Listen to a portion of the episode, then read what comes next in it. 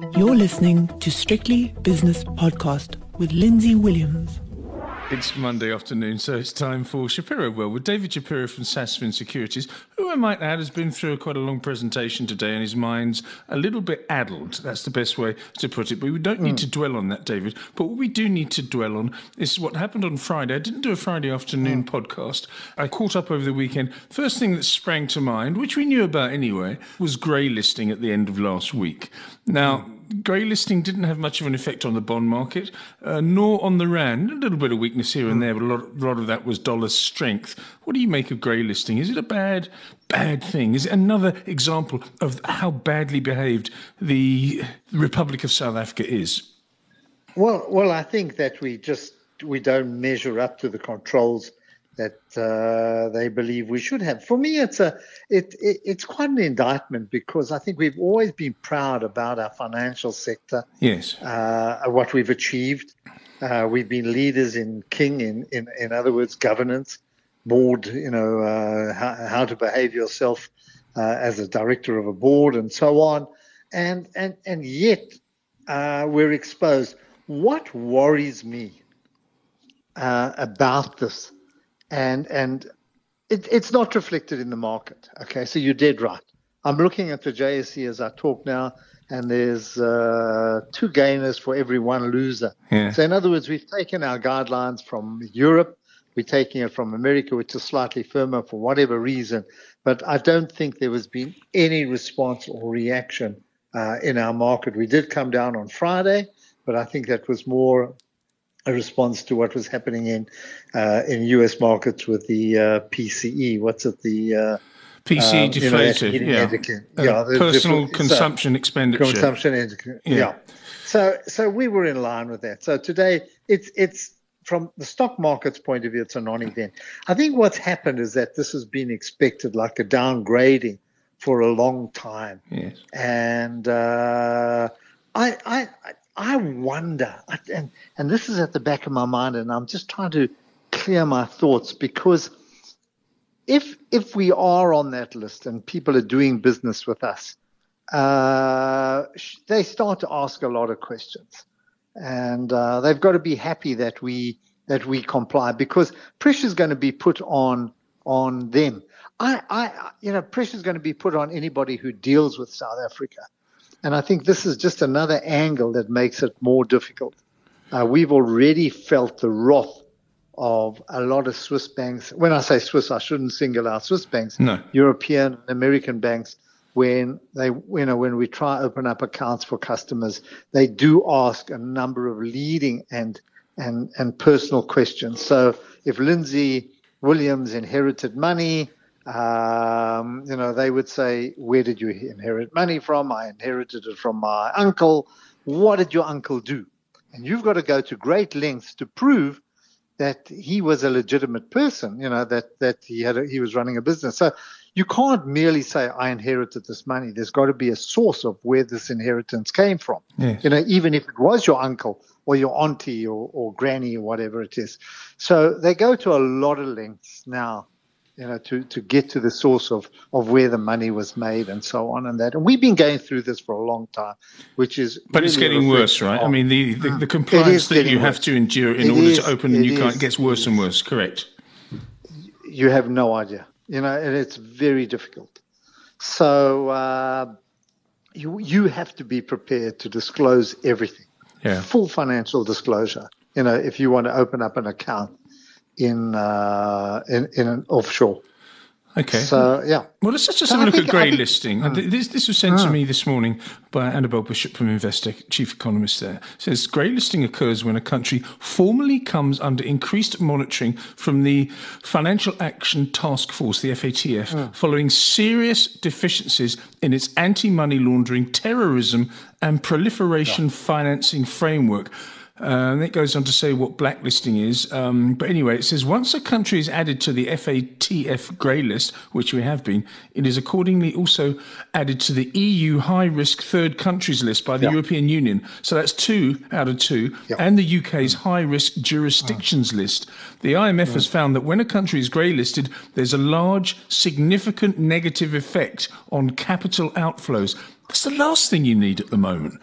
I mean, that, I mean, the fact that it's done nothing means that this is a long-term thing. People will sit down now and say, "Okay, we're not going to invest because we don't want to be grey. We don't want to be seen to be doing business with a grey-listed country, a country that allowed itself to be taken over by certain entities with the help of the presidency, and all that money going out the country to Dubai or wherever it was." I think this is really bad. People are shrugging off. I don't think so.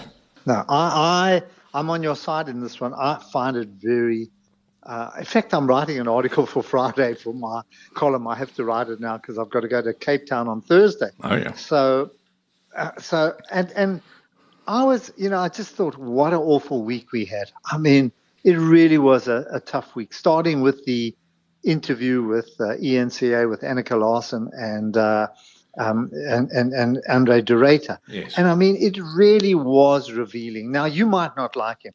I, I explained it saying, look, you can criticize him, but he took over uh, a tree that was already infested with termites. You know, mm. it wasn't though he took over a fresh a tree that was bearing fruit and branches were you know full of leaves. It's, it was already almost terminal. And rotten, what yeah. he tried to do, mm. it was rotten. Mm. So I say that because he's he's attracted a lot of critics. You know, he's attracted a lot of critics that he was in that he was inefficient. He wasn't. Uh, uh, you know, he wasn't the right man, and, and particularly coming from government. See, be that as it may, what he said, what he went through, and some of the stories are just scary, frightening. Now, why why do I bring that up when it comes to grey listing? Because what concerns me about our culture here, Lindsay, is that you might have the most perfect bank, and I think we've got superb banks. We've got Standard Bank and FirstRand and uh, Nedbank, and they've all been incredibly well run, even if you look at their accounts. You talk to someone like Wayne or whoever you talk to in your podcast will tell you how solid the banks are. Yes. What concerns me is that in a culture like ours, where corruption is so endemic, it is so widespread, you don't know what can happen in a bank.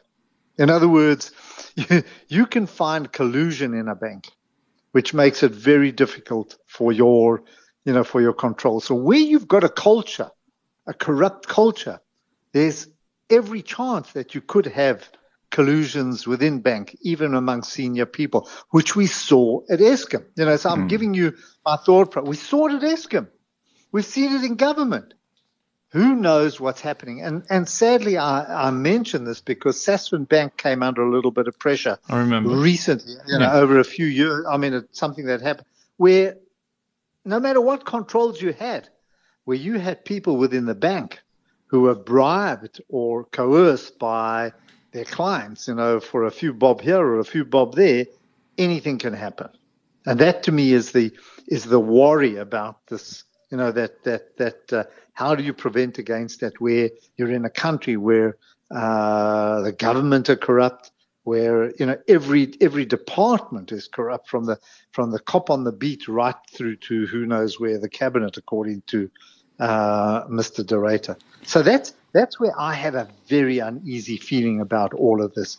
And and these and then then hold on a second. Then the third thing we get is uh, on the anniversary of Ukraine Russian war, we get naval exercises with um, with what's in very with, very embarrassing with, Russia. No, very embarrassing. Lindsay, yeah, why is it all together? Because what it's done is now there's a, a resolution in Congress in the U.S. You know to investigate the relationship with South Africa. Yeah. So, you know, you start it. now you might say, well, what's the US? You know, uh, who cares about, no, you can't, Yeah, you know hello, exactly, you know, and, and, and I laugh because I'm using an Apple.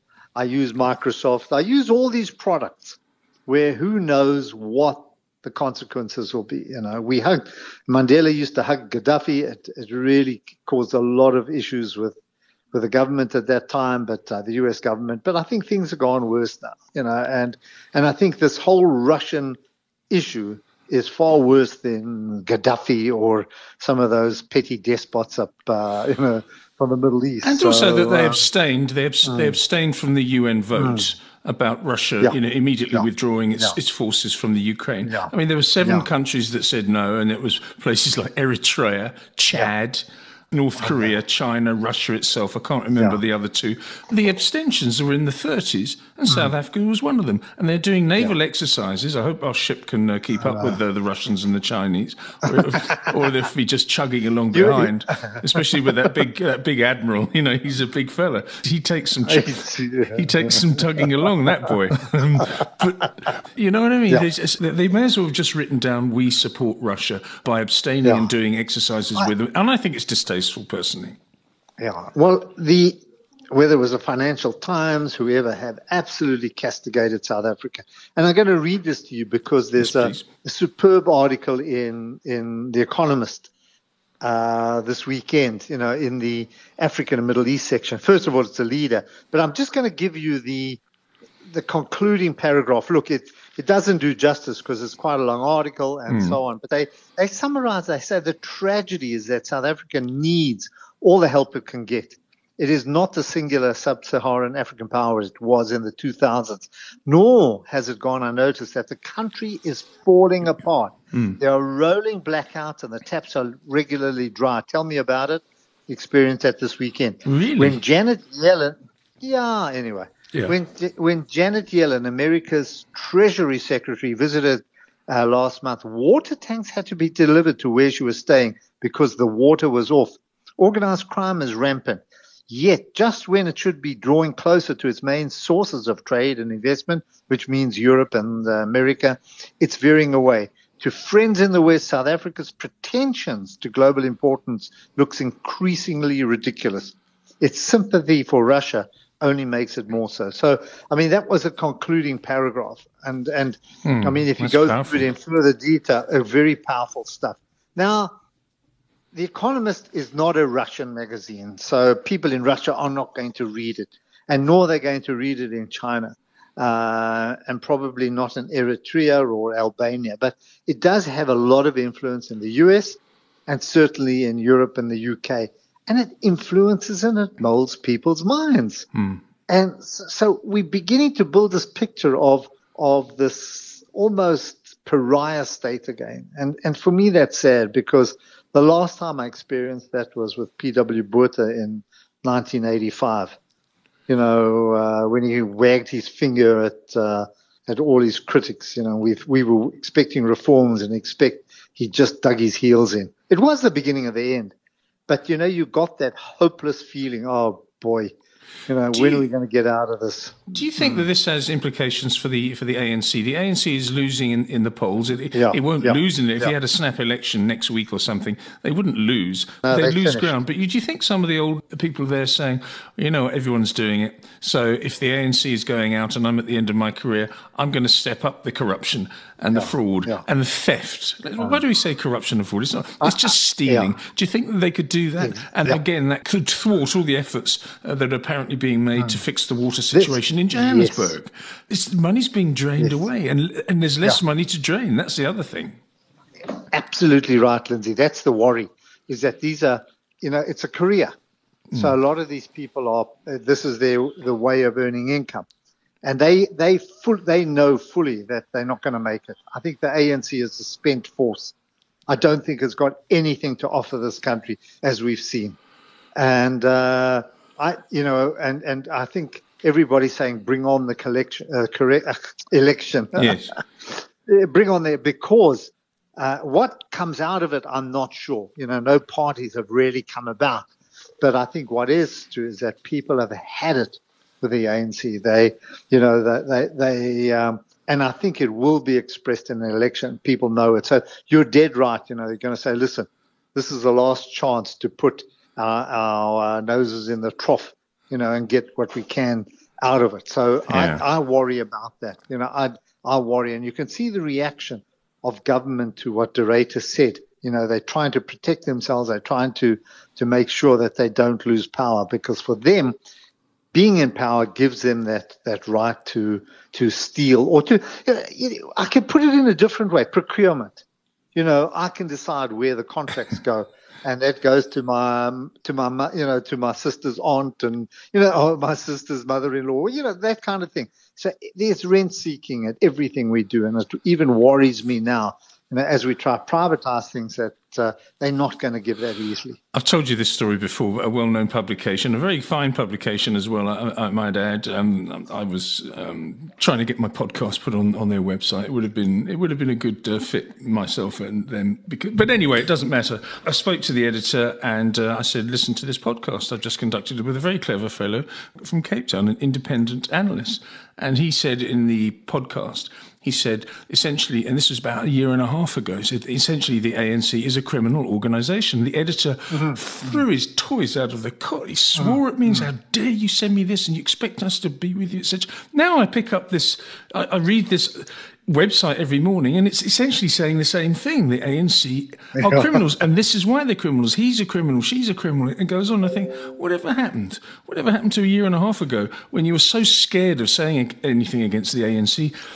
And are people speaking out enough? Before we end the political thing, are people speaking out enough? Are there mm. enough whistleblowers, David? I think uh, uh, very nervous, mm. very nervous because um, De Ruyter. I mean, the joke, and, and and this this is a funny story for those who might not have listened to it. And uh, he was poisoned. Yes. You know, and he goes on to recall the story of of how he discovered it. You know, he drank he drank this coffee and uh, they found you know they found um, cyanide, cyanide, and yeah. rat poison. Mm. Yeah, and and and and obviously there was an attempt to murder him. Now he's head of a government department, whether you like him or not. Eskom is owned by the government, and he's the CEO. So you would expect that there'd be an investigation into this. And I mean, his life was saved. Uh, he was enormously ill, vomited, you name it and by they gave him a, a, a booster, I think, of vitamin B, which which was well, you know, I, I don't know whether it was just sheer luck that he had it, whatever it was, it neutralized what they didn't know at that time, which was the cyanide. But he says what happens is that he gets a visit from a detective sergeant, and he says he says he could see a detective sergeant was a middle-aged man, and he says if you're still a detective sergeant at your middle age, obviously you haven't gone up the ranks, you haven't impressed anybody. And during the course of the investigation, giving a statement, and this is hysterical. He says he mentioned cyanide, to which the chap eventually said, "Have you had problems with your sinuses before?" Oh my goodness, you know? no. Really? Yeah. So, so, so you know, I mean, he, that's his story. Um, I'm, I'm paraphrasing it, perhaps yeah. not as articulate as he, he, but, but I'm getting to the point. That's the quality of the cop that they sent to him to investigate his murder or attempted murder. Now, he was head of hmm. Eskom. So I think nothing's been done about it. Uh, there's been no no major investigation, whatever it is. So it's it, it it's when you say whistleblowers, you know, you don't know. Life is very cheap in this country. Yes. You know, it's uh, it's a few thousand rand you can get anybody bumped off wherever you want. Mm, okay, I'll bear that in mind. David, uh, let's talk about um, overseas influence on Friday as well, uh, because this is the PCE that you mentioned earlier on. I'll, I'll go through this. Oh. Yeah. The Fed implicitly targets the core PCE deflator, mm. seeking to achieve a 2% year on year annual average, while the measures came out on Friday at 5.4% year on year, and 5% was predicted by the so called experts. Global financial markets are now factoring in the expectation that the Fed will hike its interest rates higher than previously expected yeah. in the current cycle. So there's that. Yeah. And I just want to explain what the PCE is. PCE is it's um, personal consumption expenditure. In other words, how much people are spending. And as we know, it's a consumption led economy in the United States of America. so, where this so called depression, recession has gone, I don't know. We've got PMI positive, we've got manufacturing doing quite well, as well as the services sector. We've got jobs being created at an astounding rate every month. Last month, over 500,000, I think it was, wasn't it? 517,000? Yeah, yeah, yeah. And this PCE inflator, people going out and spending Where on earth is the recession? I don't know. It's the funniest recession I've ever seen in my life. It's very difficult. I, I think that's what's confusing us in understanding the nature of the numbers that we're getting out. Uh, while goods are falling, uh, the price of goods are falling. You know that that was uh, the main source of inflation, which was supply chain blockages and difficulty getting hold of uh, stocks. And you know, uh, I think all of that has sorted itself out now. So we are finding, but what hasn't is the is the services side, and those numbers remain still very high. Mm. Savings are still high. People are spending, and they might be depleting them. And uh, the US is not showing any, sign. you know, still uh, in good shape. So I think it, it's very difficult to read this against, uh, or, or, or, put it this way, it's very difficult to expect the Fed to start holding back against um, the kind of inflation or these kind of numbers up to now. I think they might still slow down for a bit longer, mm. you know, as they watch and try and work out what's happening because uh, unless they're going to react to each data point. So I think we're hoping that they just hold back and don't quite rush, you know, on this one perhaps reading. Uh, but I'm not the right person. You know, when I say I wish I had a good grasp of what this all means, but you know, for for for lay economists like myself and that, who you know, I can't understand how this all fits together. You know, and and why services are strong, why unemployment is low in the United States, and uh, especially against the kind of interest rate rises that we've seen. The so, one thing that, and, and, yeah, mm-hmm. so the one thing that we can say is it's very simple. If you create 500,000 jobs, that's 500,000 mm. households that have suddenly got income. Maybe yeah. they've got yeah. more income than they had before, or maybe that job is a new job that's just been created. So what do those people do? Let's say they've been unemployed for a that's few months, or let's say mm. that they haven't been earning as much as they want to. What do they do with that first paycheck? They go out and spend. That's why the PCE deflator was so elevated on Friday. It's not difficult, is it? No, no, you're right. With all the new jobs, people are getting paid and they are spending. So you have to wait for that to slow down. You have to wait for employment to slow down, those service levels uh, to slow down. We, I don't know what the momentum behind the service levels are. And service levels are, you know, hairdressers and waiters and, and, and everybody, retailers, everybody behind a counter kind of thing. Why those numbers remain as firm as they are, hmm. and and when when will they slow down? You know, when will they be affected by uh, tightening monetary policy? I don't know. That's going to take time for to filter through. But um, in the meantime, it's uh, yeah, it's it, you know it's a confusing place to be. No one's quite sure. You know, we can start to speculate six months ahead, a year ahead, that all of this will sort it out, but it's very difficult to to read the next few months. Uh, you know, we're hoping that it's all sorted out. But but Lindsay, just no one knows. You know, you know what I'm trying to say to you, and and and and you can't get a coherent view. You know, you can't get a consensus view. Everybody has their own views on on what this all means and the reasons behind it. It's it's it's difficult. That's why I'm saying when I sit through presentations, I come back and I say, okay, that sounded very you know, very informative, but, but but do I really know what they're saying? Nope.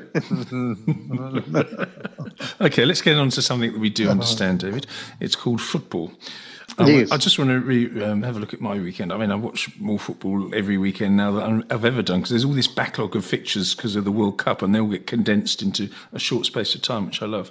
Okay, Man City won 4 1, keeping the pressure on Arsenal. Arsenal did well, winning away with a workmanlike performance at Leicester. Uh, so they're still in pole position. Ipswich won away uh, in front of, by the way, Ipswich took 7,000 fans with them, travelling fans with them, to their game against MK Dons. That's unheard of. It's a third division team taking 7,000 people. It's a lot. Oh. It's more than any any of the top two divisions uh, took with them. But anyway, mm. uh, so there's that.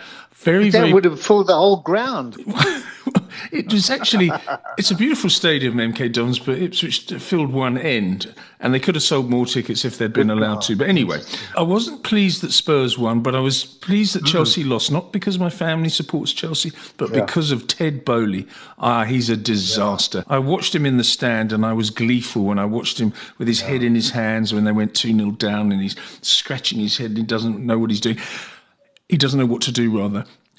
If there was another manager available, terrible. then then Potter would go. But the only reason Potter's still in his job is because there's no one to replace him. Leeds United found some bloke in Spain. And he said, okay, I'll, I'll manage till the end of the season, but won't commit to anything else. There's no talent out there. So Potter has to stay. It's extraordinary. He was terrible. Oh, I Oh, he's mean, awful. Chelsea are terrible. They're rubbish. They had no. They, when I when and they spent millions, Hundreds of millions. uh, hundreds of. They they just didn't look like they could they could score. I mean, they've got all these super individual talented people, but they just can't play together. They're awful. I know. The- Anyway, I, they, you know, Spurs just looked. I mean, you, they didn't look like scoring. They didn't look like getting near the goal. I, and uh, listen, they lost to Southampton the week before. This is two losses. They, anyway, I, David, they've only scored I- I four know. goals in 16 matches. I mean, if when Boehly. They've got when, superstar. Oh no, but they haven't. You see, they, in the 82nd minute, they brought on an old has-been, your old throwaway, Aubameyang. Aubameyang came on with an 88 million pound signing from the Ukraine, and neither of them touched the ball. They came on with eight minutes to go. I found it quite astonishing, and Potter's embarrassing himself now. The joke, of course, at the moment is. Um, that uh, Real Madrid have scored more goals in England this season than Chelsea have because they scored five against Liverpool, which is which is strange but true. Funny. It is okay. Um, Newcastle were also disappointing. I must Ah, say, please, I watched yeah. that game. They were they were very disappointing. They were totally boring. They ran around in the middle of the field and made a lot of noise, but never got close to goals. They didn't look like scoring, you know. And and credit to Man United, they're a solid team. They're not a great team. no. They're not great, but they're a very solid, well, what would you call it? You know, well managed uh, outfit. And they did what they had to do. You know. Ten Hag is very talented and very strict as well. I love it that Piers Morgan hates him because he sacked um, Cristiano Ronaldo. I absolutely love it. He's, he's, he's, so, he's furious that he's he's won that cup, which which I love. But anyway, we mustn't be childish, David. David, thank you very much for your time as always. David Shapiro is we from. didn't talk about the market, but that doesn't matter. We talked about No, big, bigger issues. You know, I mean, what have we got? no. The market's doing well. Let's have a look. We got the Nah, S and P up No, you 0.8 don't have percent, and the all share up Yeah. One percent. I mean, what you know, it's it's uh, it's all to do with the S and P. David, thank you very much. We'll speak Okay, tomorrow in pleasure. detail about the markets with Viv Govender. So join us then. But that was Shapiro World. The views and opinions expressed in these podcasts are those of Lindsay Williams and various contributors and do not reflect the policy, position, or opinion of any other agency, organisation, employer, or company associated with strictlybusinesspodcast.com. Assumptions made on the analyses are not reflective of the position of any other entity other than the speaker or the author. And since we are critically thinking human beings, these views are always subject to change, revision, and rethinking at any time. Please do not hold us to them in perpetuity.